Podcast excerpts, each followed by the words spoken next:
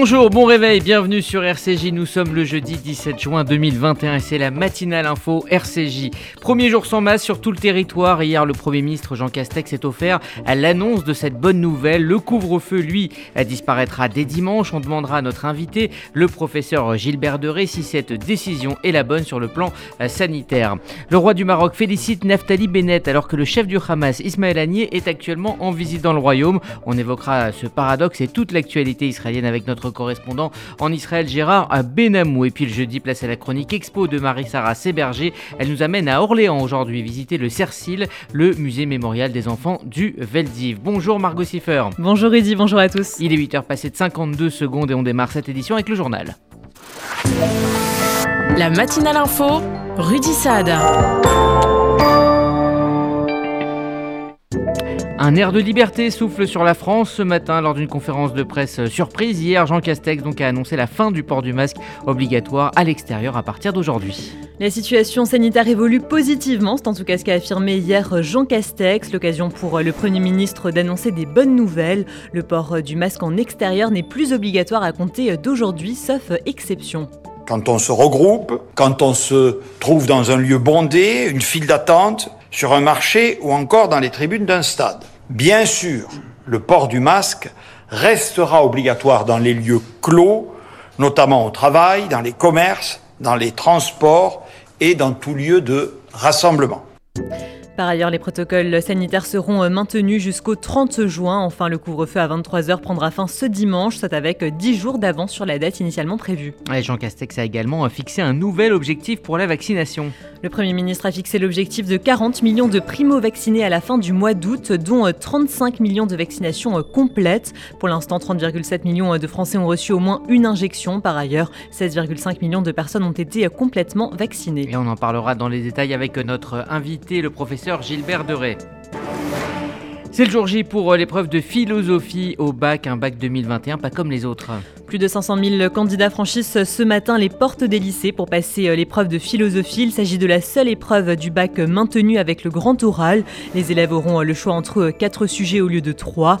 L'enjeu de cette épreuve est toutefois réduit. C'est la meilleure note qui sera retenue entre celle obtenue à l'examen et celle du contrôle continu. La figure du euh, milieu complotiste Rémi Daillé a été placée en détention dès son arrivée en France hier. Rémi Daillé a été euh, mis en examen euh, hier, figure des milieux complotistes. Il est en effet soupçonné d'être impliqué dans l'enlèvement de la petite Mia. Le procureur de Nancy, François Perrin, s'est exprimé. Je vous informe que M. Rémi Daillé Widman vient d'être mis en examen pour complicité d'enlèvement d'un mineur de 15 ans commis en bande organisée et association de malfaiteurs en vue de commettre le crime d'enlèvement d'un mineur de 15 ans en bande organisée.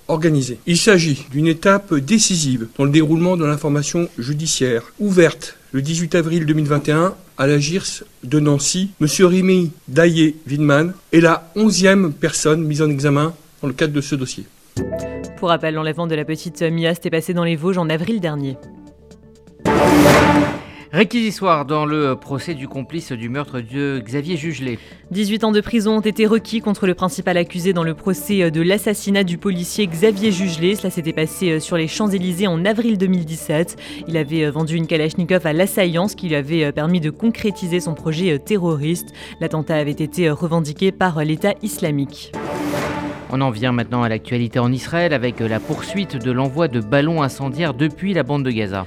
Au moins six incendies se sont déclarés hier à l'ouest de Negev. Ils ont eu lieu principalement dans des champs du conseil régional d'Eshkol à la frontière de Gaza. Les feux n'ont toutefois pas eu le temps de se propager. Ils ont été causés d'après les services de sauvetage d'Israël par des ballons incendiaires. Le ministre égyptien des Affaires étrangères s'est exprimé sur le nouveau gouvernement israélien. Il représente le choix des Israéliens, a-t-il déclaré. L'Égypte euh, s'efforcera pardon, de travailler avec lui pour faire avancer le processus de paix avec les Palestiniens, a-t-il rajouté. Sameh Choukri l'appelle également à prendre des décisions courageuses concernant un accord de paix. Et par ailleurs, une délégation israélienne hein, se rendra au Caire aujourd'hui pour discuter euh, du sort des otages retenus par le Hamas. Des discussions auront lieu concernant les conditions de cessez-le-feu qui ont été euh, mises en place le 21 mai entre Israël et le Hamas. L'État hébreu compte notamment exiger la remise des corps de deux soldats, mais aussi le retour de deux citoyens israéliens détenus par le groupe terroriste. Les discussions sur les frontières maritimes euh, entre Israël et le Liban se poursuivent. La nouvelle ministre israélienne de l'énergie a rencontré hier le médiateur américain dans les pourparlers indirects entre Israël et le Liban. Il concerne leurs frontières maritimes contestées. Karine El Lahar s'est dit prête à envisager des solutions créatives pour mettre un terme à ce problème. L'objectif, trouver une solution pour permettre le développement des ressources naturelles de la région au profit de ses habitants. Un nouveau procureur général a été investi à la tête de la Cour pénale internationale. Il s'agit de l'avocat britannique Karim Khan. Il a prêté serment publiquement hier au siège de la juridiction à La Haye. Il succède donc à la gambienne Fatou Bensouda après un mandat de 9 ans. Elle est accusée par certains de partialité contre Israël. Plusieurs dossiers attendent le nouveau procureur général comme le conflit israélo-palestinien ou encore les investigations en Afghanistan et aux Philippines. C'était une rencontre sous haute tension entre Joe Biden et Vladimir Poutine. Ils se sont longuement parlé hier à Genève. La rencontre entre Joe Biden et Vladimir Poutine a été constructive, c'est en tout cas ce qu'a déclaré euh, hier le président russe. Les deux chefs d'État ont annoncé le retour de leurs ambassadeurs respectifs. Les deux hommes se sont également entendus sur un dialogue en matière de cybersécurité ou encore sur un échange de prisonniers. Il n'y a toutefois pas eu de réelles avancées. Concernant Alexei Navalny, Vladimir Poutine a indiqué qu'il savait qu'il violait la loi en vigueur en Russie. L'astronaute Thomas Pesquet a passé plusieurs heures hier dans le vide. Thomas Pesquet a regagné hier soir la station spatiale internationale. Cela s'est fait sans encombre après sa troisième sortie dans l'espace. Elle a duré euh, cette fois-ci plus de 7 heures. La mission est définie, à savoir euh, l'installation d'un panneau solaire, n'a toutefois pas pu être accomplie euh, jusqu'au bout en cause de nombreux contretemps. Et puis un mot de football pour terminer. On connaît le nom du premier qualifié pour les huitièmes de finale de l'Euro.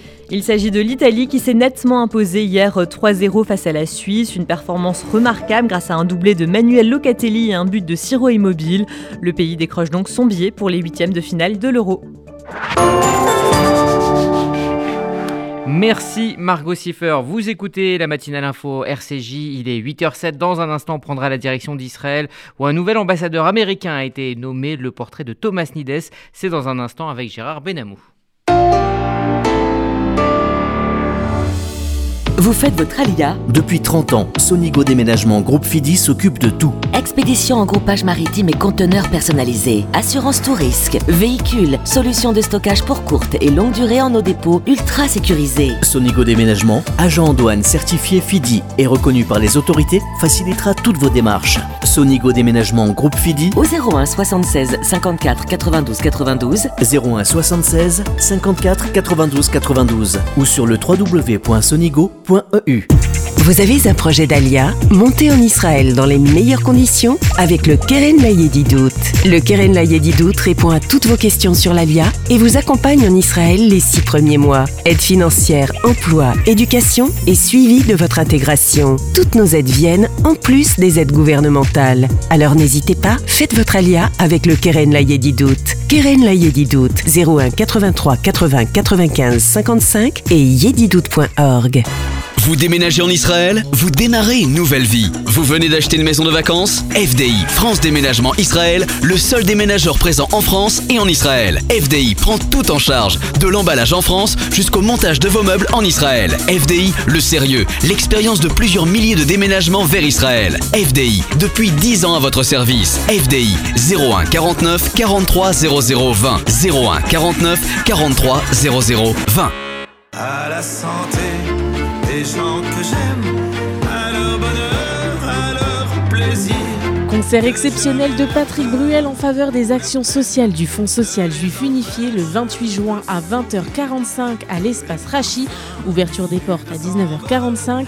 Réservez vite vos places sur billetweb.fr au 01 42 17 11 68 01 42 17 11 68. Martine Agenès, responsable du pôle legs et donation, Magen David Adam France. Chers amis, il existe une possibilité que vous vous devez de connaître, celle de léguer tout ou partie de vos biens au Magen David Adom Israël en exonération totale de droits de succession. C'est une opportunité exceptionnelle et je suis à votre disposition pour vous renseigner, répondre à vos questions et même vous aider dans la rédaction de vos volontés. Vous pouvez me contacter en toute confidentialité au MDA France 01 43 87 49 02. MDA France, association au service de la vie.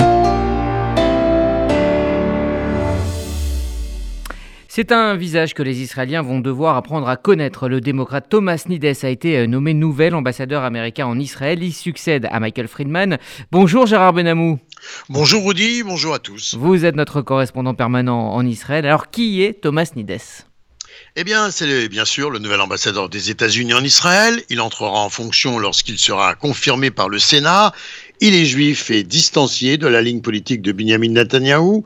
Il arrive au bon moment avec une direction politique israélienne qui a muté vers un rassemblement d'identités politiques diversifiées. Une direction politique qui devrait pouvoir se montrer créative.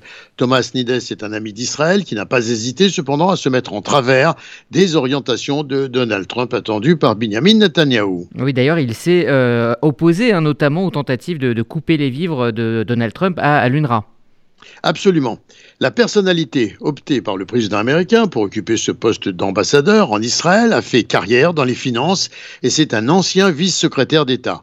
Il exerce des responsabilités politiques depuis 40 ans, il est décrit comme un ami de l'État d'Israël et comme un envoyé de Joe Biden, mais dont il, ne faudra pas attendre en Israël, en tout cas de complaisance. Il entretient de vieilles relations avec Biden et avec l'ex-président américain Barack Obama. C'est un proche du secrétaire d'État Anthony Blinken. Alors, euh, autre euh, réaction euh, après l'élection de Naftali Bennett à la, tête du gouvernement israélien, celle du roi du Maroc. Oui, le roi du Maroc a félicité Naftali Bennett hier. Mohamed VI a adressé hier ses très chaleureuses félicitations au nouveau chef du gouvernement israélien, Naftali Bennett, plus de six mois après la reprise des relations diplomatiques entre les deux pays. Naftali Bennett a remercié le roi du Maroc et il affirme être déterminé à renforcer les relations israélo-marocaines dans tous les domaines, selon un communiqué de son bureau. Toutefois, ces propos du roi ont été adressés alors qu'il était attendu, alors qu'était attendu, pardon, dans le royaume, une délégation du mouvement terroriste palestinien Hamas, conduite par Ismaël Haniyeh, le chef du bureau politique du Hamas. Cette visite intervient dans le cadre des relations entre le Maroc et la Palestine et contribue au soutien de la cause palestinienne, a indiqué Saad Eddin El Othmani, le Premier ministre marocain. Autre dossier, on en parlait dans le journal avec Margot il y a un instant, la ministre israélienne de l'énergie Karine El Ahrar, la nouvelle ministre, hein, a pris en main euh, le dossier donc des euh, frontières maritimes. Elle a rencontré hier l'ambassadeur américain, John Desrochers, qui sert de médiateur américain dans les pourparlers indirects entre Israël et le Liban au sujet de leurs frontières maritimes comme on sait, contestées. Mais petite note personnelle de la nouvelle ministre israélienne, elle a souligné à son interlocuteur américain que bien que le dossier juridique d'Israël soit particulièrement solide, eh bien, nous sommes prêts, elle dit, au nom d'Israël, à envisager des solutions créatives pour mettre un terme à ce problème. Et la RAR a pris ses fonctions, rappelons-le, cette semaine. On va parler de culture maintenant avec cette euh, expo consacrée à Salvatore Dali à Herzliya, près de Tel Aviv. Sublime dépaysement pour les Israéliens, en tout cas, qui auront la chance de parcourir du regard quelques œuvres emblématiques de Salvador Dali, exposées dans un contexte créatif à Herzliya, un stade entier rempli d'œuvres du maître surréaliste Salvador Dali, et à découvrir pendant deux mois, à partir du 9 juillet, à l'Arena d'Herzliya. Plus de 100 cultures, en effet, et d'autres œuvres seront exposées. Voyage dans le fantasme, c'est une exposition itinérante qui invite à découvrir le travail de l'artiste espagnol du XXe siècle. Et puis après euh, la culture, on parle science avec cette découverte israélienne, une minuscule puce en silicone qui agit comme un cancer artificiel. Expliquez-nous ça. Eh bien, c'est d'abord c'est une découverte majeure. Cette puce a été placée dans une boîte de pétri qui sert en général à cultiver euh, des euh, virus ou des bactéries pour vérifier l'efficacité des immunothérapies contre la maladie. Et c'est le professeur Marc Schwarzmann de l'université de Ben Gurion du Negev qui a entrepris de déployer les nanotechnologies et de construire la première puce au monde qui imite totalement la disposition de différentes molécules présentes justement dans une cellule cancéreuse. Gérard Benamou en direct de Tel Aviv pour RCJ. Merci Gérard. Vous écoutez la matinale info RCJ. Il est 8h14. Euh, dans un instant, on évoquera avec le professeur Gilbert Deré la décision du gouvernement d'avancer la fin du port du masque en extérieur. Cette embellie marque-t-elle le début de la fin de l'épidémie? Pourquoi faut-il rester prudent? On en parle dans un instant. RCJ.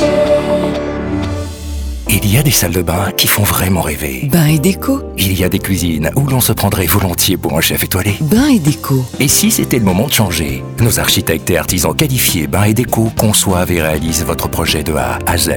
Des produits avant-gardistes, des marques prestigieuses et un vrai savoir-faire. Pour une seule ambition, l'exception. Bain et déco, deux showrooms de plus de 500 mètres carrés à Paris 11e et Boulogne-Billancourt. Et venez découvrir notre nouveau showroom, 212 boulevard Saint-Germain, Paris 7e. Après un an d'absence, le Festival des cultures juives revient. Du 15 au 28 juin, la famille est à l'honneur. Concerts, conférences, projections, expos, visites. 25 événements pour vibrer et se retrouver sur le thème Air de famille. Ne manquez pas la 16e édition du Festival des cultures juives. Toute la programmation sur festivaldesculturesjuives.org, festivaldesculturesjuives.org.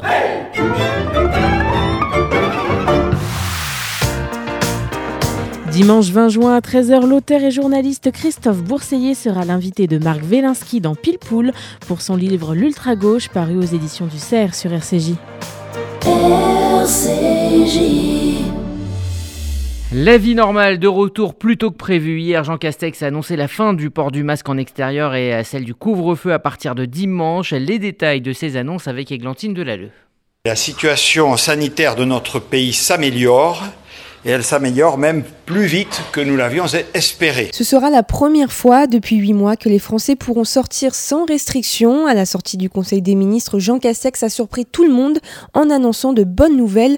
Avec 3200 cas quotidiens en moyenne sur 7 jours, chiffre le plus bas depuis août dernier, le Premier ministre a annoncé la fin de l'obligation du port du masque en extérieur, mis à part quelques exceptions. Le Haut Conseil de santé publique nous a adressé hier un avis sur le port du masque en extérieur, dont nous allons tirer les conséquences sans délai. Le port du masque en extérieur ne sera donc plus obligatoire, sauf dans certaines circonstances, notamment au travail, dans les commerces, dans les transports et dans tout lieu de rassemblement. Le couvre-feu sera quant à lui levé dès dimanche, soit dix jours avant la date prévue du 30 juin, mais cette fin du couvre-feu n'empêchera pas le maintien des protocoles sanitaires pour les lieux publics et la fête de la musique. Par exemple, la France était l'un des derniers pays à maintenir un couvre-feu avec l'Italie et la Grèce. À la fin de sa conférence de presse, Jean Cassex a bien rappelé l'importance du respect des gestes barrières, un nouveau calendrier qui se superpose à celui des élections régionales et départementales.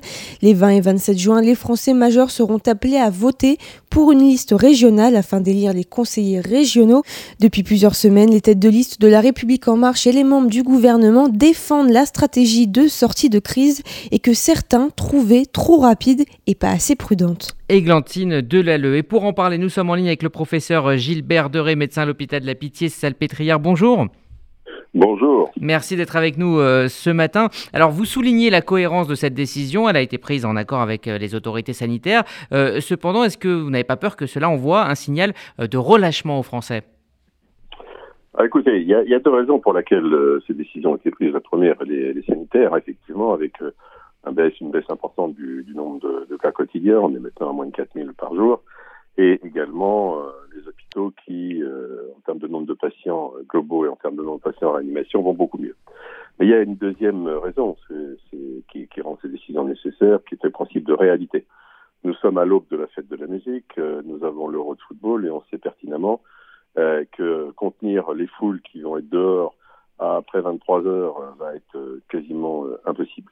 Et, donc je crois que ces, ces décisions sont sanitairement légitimes et sociétalement légitime. Maintenant, ce qu'il faut, c'est bien savoir que l'épidémie n'est pas finie et que ce qu'il y a devant nous, c'est-à-dire les trois à quatre prochains mois pour éviter une reprise épidémique, en particulier avec le variant Delta, le variant indien, euh, est simple. Il faut absolument que nous maintenions les gestes barrières. Donc effectivement, il ne faut pas se relâcher, hein, c'est clair. Hein.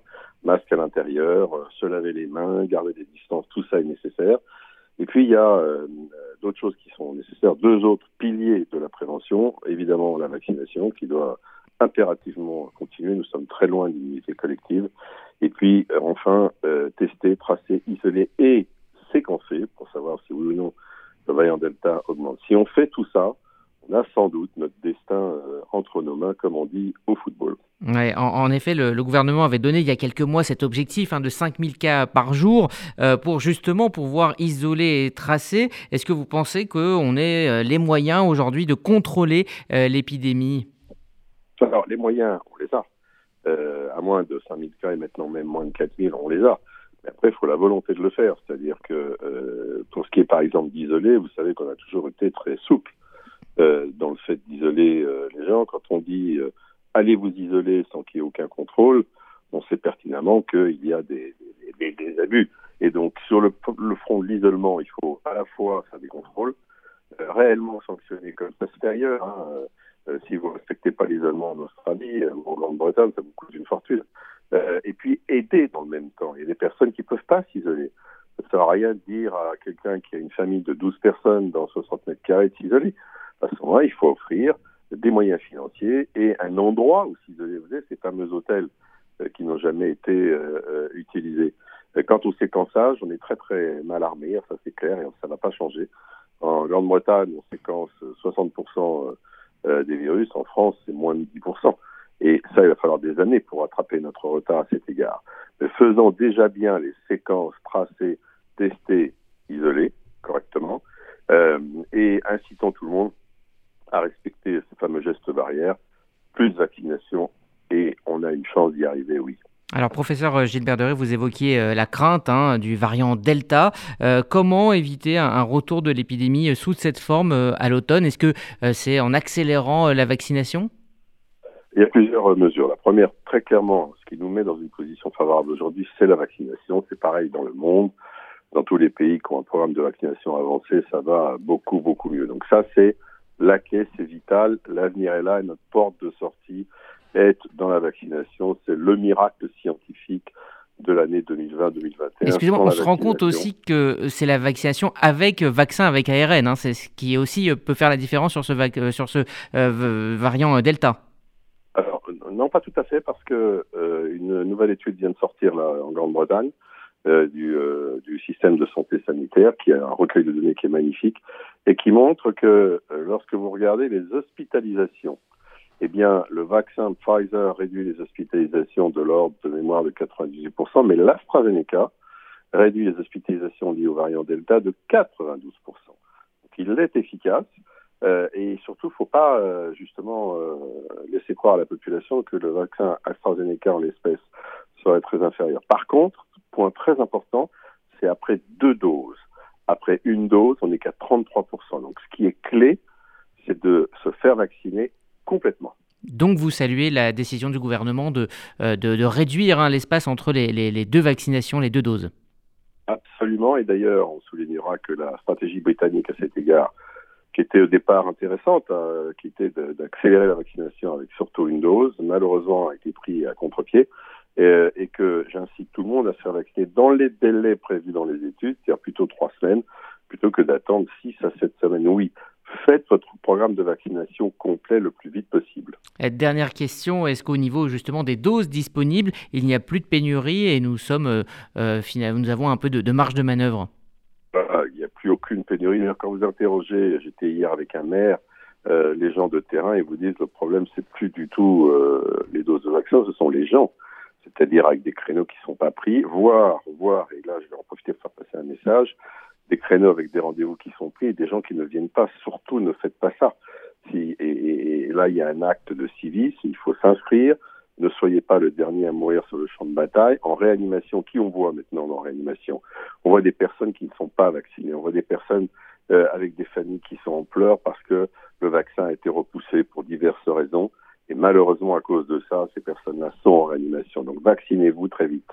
Merci, professeur euh, Gilbert Doré, d'avoir pris le temps de nous répondre ce matin, médecin à l'hôpital de la Pitié-Salpêtrière. Vous écoutez la matinale info RCJ, il est 8h24, l'heure de retrouver la chronique expo de Marie-Sarah Séberger. Elle nous amène à Orléans visiter le Cercil, le musée mémorial des enfants du Veldiv.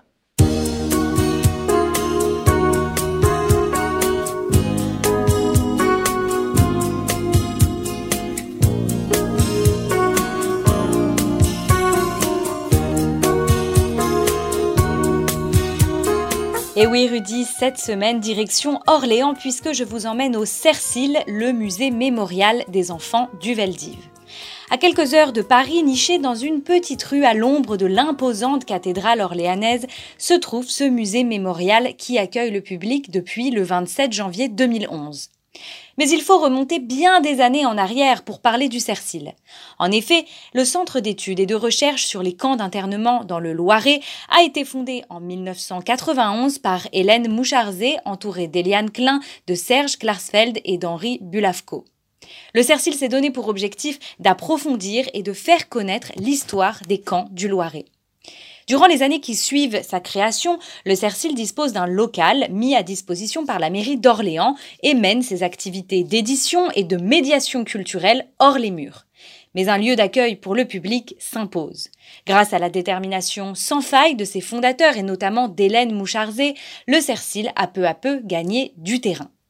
Le 27 janvier 2011, le Cercil inaugure un musée mémorial des enfants du Veldiv qui prend place dans une ancienne école maternelle. Le musée mémorial dévoile une exposition permanente, un centre de ressources, une salle d'activités pédagogiques ainsi qu'un mémorial en hommage aux 4400 enfants déportés.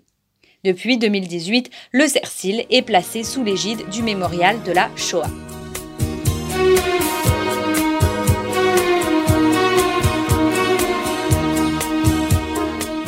Cette année, le Cercil fête un triple anniversaire. Les 30 ans de sa création, les 10 ans de l'ouverture du musée mémorial et les 80 ans de la rafle du billet vert. Il y a quelques semaines, nous nous sommes rendus au Cercil avec le mémorial de la Shoah pour visiter l'exposition Sortir de l'oubli. Cette exposition anniversaire propose un regard rétrospectif sur le contexte qui a favorisé l'émergence du Cercil.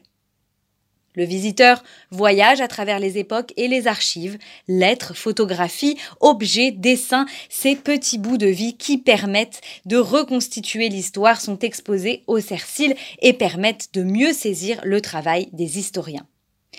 Au cours de notre visite, nous rencontrons la petite Aline. Aline est l'héroïne du Cercil. Son portrait de jeune enfant est placé au milieu de la cour face à l'entrée du musée. Aline est née en 1940. Elle est internée à Beaune-la-Rolande avec sa mère avant d'être déportée et assassinée à Auschwitz le jour de ses trois ans. En 1992, le Cercil reçoit une photo d'Aline et la petite fille devient l'emblème des milliers d'enfants martyrisés au Veldiv.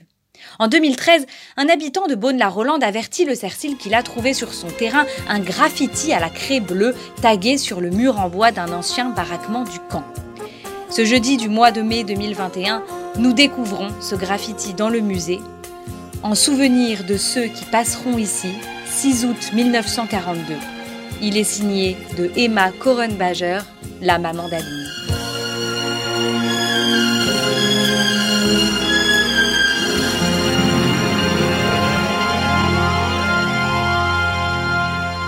La chronique expo donc de Marie-Sarah Séberger le jeudi sur euh, RCJ. Voilà, c'est la fin de cette matinale info RCJ. RCJ, ça continue sur les applis disponibles sur Apple et Android pour la FM. Rendez-vous à 11h avec euh, Essentiel, les rendez-vous Histoire du jeudi avec Annette Viviorca qui reçoit euh, Pascal Samuel, la conservatrice du MAGE. Excellente journée à toutes et à tous sur notre antenne.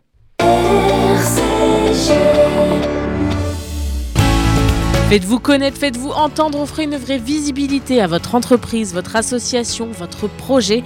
RCJ est là pour trouver avec vous la solution clé en main. Spot radio, campagne publicitaire, publi reportage, sponsoring d'émissions. Nous serons à vos côtés pour élaborer ensemble la meilleure des stratégies pour vous faire connaître. Appelez notre régie publicitaire au 06 03 47 98 36. Depuis près de 120 ans, le KKL reconstruit le pays d'Israël. Parcs, forêts, réservoirs d'eau, infrastructures, programmes éducatifs. En léguant tout ou partie de votre patrimoine, vous participerez au projet sioniste et laisserez votre empreinte en terre d'Israël. Contactez en toute discrétion et sans engagement le KKL et demandez l'INDA. KKL 01 42 86 88 88 01 42 86 88 88